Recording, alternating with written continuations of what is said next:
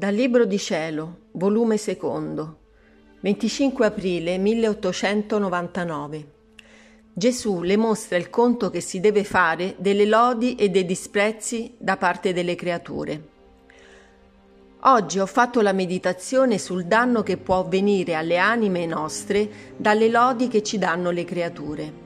Mentre facevo applicazione a me stessa per vedere se ci fosse in me il compiacimento delle lodi umane, Gesù si è avvicinato a me e mi ha detto, quando il cuore è pieno del conoscimento di se stesso, le lodi degli uomini sono come quelle onde del mare che si innalzano e rumoreggiano, ma mai escono dal loro nido.